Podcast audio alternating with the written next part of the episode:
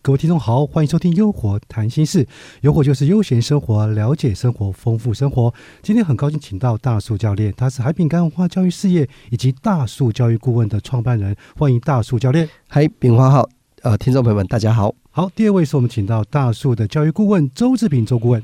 好，各位听众朋友，大家好。好，我们其实上一集的话题还有很多事情没有谈完。呃，我们谈到一个就是一个行为标准吧，就是言行一致。可是如果行为偏差的话，他讲的话大家有点不是能够很相信哈。那我们借这个话题继续再再聊。大叔有没有更深刻的见解？是的，是的，这是我上一集留的伏笔啊，就是说。为什么说当一个人不一致的时候，他的就说的话的影响力是小的？是小的。那我我们举个例子吧，就是你要减肥，你去问一个胖子，嗯嗯，这个好像缺乏说服力。你要真懂减肥，你怎么还这么胖呢？或者说你要赚钱，你去问一个到处负债的人，这个好像也说不过去哦。或者是说你要人际关系好，你去问一个没朋友的人，诶，他说的如果真的是对的话，为什么他一个朋友都没有呢？嗯，我觉得这就是人正常的心理反应，就。你都做不到的事，你跟我讲，我怎么会相信？我怎么会相信呢？所以这是一个最常态的一种反应呢。那我我在课堂上经常举一个例子，好比说，假设有一个人，好，就是跟你说，哦，夫妻两个人相处会有很多摩擦，会有很多吵架，但是你要包容，这个一定要包容，哈，这个床头吵，床尾和，啊，这个夫妻没有隔夜仇，类似这样说都是一套，可是。他讲你觉得很有道理，哎，对哦，谢谢你，你指导了我，谢谢你哦，我成长了，我知道我要多包容。可是你扭头一看，他天天骂他老婆，跟他老婆吵架，然后呢一点都不饶他老婆，然后打起来，你内心会有这种感觉，就是即便你讲是有效的，我都不愿意做，因为你自己一点都做不到。我觉得这就是志平讲的，如果你缺乏一致性，它的影响力是薄弱的，甚至是没有的。嗯，我的真正原因就是人们还是会观察你，如果这么说，那你做不做？你不能都不愿意做或做的这么差，然后你天天跟我高唱道德啊，讲那些高尚的话，那是不是就算是呃违心的话，或者就变成表面说一套，底下做它变成双面标准？那所以，我这是我个人认为，呃，一致性无法产生影，就是一致性不够，影响力不够的原因。那如果一个人做人呐，可以真真就什么就不假嘛，真就是不假，就是里外一致，内外一致。我相信这个人。那种影响力是自然而然就散发出来，大家会觉得，哎，他说的事他都有在做，可见这件事还真的是很不错。好，这是我的想法。那冰花，你这样听完之后，你觉得是否说得过呢？说得通呢？嗯，先问一下我们顾问的意见好了啊，这边的意见。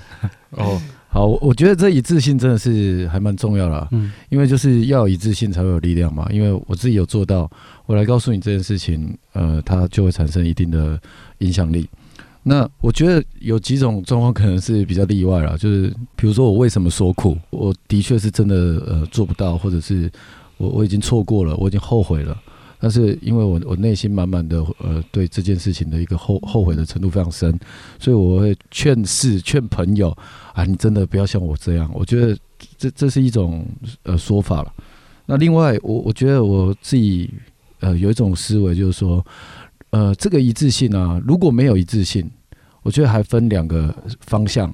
一个假设是技术上的，就比如说工作上好了，比如说做某一个工作，然后怎么做它会变得比较好。可是我始终没有去这么做，我觉得这个是技术上的东西，就是我选择不这么做，但是我告诉你这么做会做好。嗯，我觉得这个我觉得可以通的。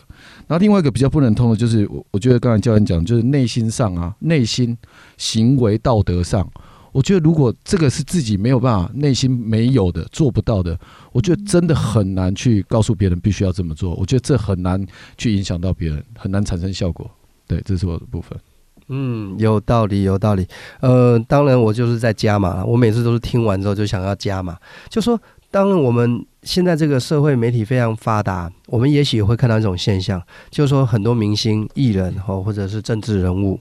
就是讲说，就是公众人物啊，他台面上都是光鲜亮丽、道德高尚，他们就不会做错误示范，他们不会抽烟让你看到，不会喝酒让你看到，不会去开什么 party 啊，然后这个夜夜狂欢，好跑这个酒店让你看到，所以哇，这个叫做男偶像、女偶像，嗯，我觉得这个是起到良善的效果，可是它的反作用力来自于什么地方？就当他们不一致的时候。就是有一天我们这么认可的人，或者喜欢、欣赏，甚至有些年年轻人崇拜偶像嘛。哦，我内心这么崇拜的偶像，忽然有一天发现，原来他吸毒。哦，原来发现到原来他抽烟，原来他表面上装的一切都是假的。我觉得那个时候那个反作用力就让人觉得恶心，就是超不一致的。原来你都是装出来的。所以我觉得无论如何，就是真相总有大白的一天。当真相大白的那一天，你之前装的有多高尚，后面的反作用力就有多强。你还不如活得真实一点。我到哪就说到哪。我觉得越来越多的艺人走真实风。他不怎么伪装，不怎么做作，诶，发觉到他的受众群也不会减少，大家还是觉得真性情，我还蛮喜欢的，有点像呃人性的东西，还是蛮通的，而不用去塑造一个完美的一个偶像的这个形态啊，这是我刚才加码的。那大家觉得这样的观点如何呢？对，所以呃，听起来其实言行一致是最有。最有一个说服力的，再就是那个，如果你的真实的表现出来也很好，但是如果反面来讲的话，如果这个人是披着羊皮的狼，说的很好，做的真的是很差的，这样的情况其实是最不好的，对不对？是这个就是作茧自缚跟报应啊，就是我们都知道有不是有一个童话故事叫做什么啊？狼来了，狼来了，那个叫什么？放羊的孩子，放羊孩子，对，他就是这样子的，就是你说着，大家一开始是相信你的。然后呢？但是你一直在说，一直在说，到到最后，真的你说什么，人家就再也不信了，就完全对你已经没有信任的基础。那就是他已经把他的信用都用完了，就是没有了一致性。我不是古代还有一个，就是那个有个王叫什么王，然后他就爱那个妃子笑，然后放烽火。我忘了那个西周纣王，西周的不知道是谁啊？这个我们历史真的得好好学啊！说既然说不出来一个名堂，但是那个就是你为了。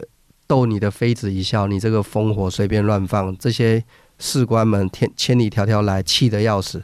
所以真的有战争，人家根本不理你。你看，这就是你把你的信用给玩到完了，没了，没有缺乏了这种内外的一致性。好，这是我这点感想啊，跟大家一起分享。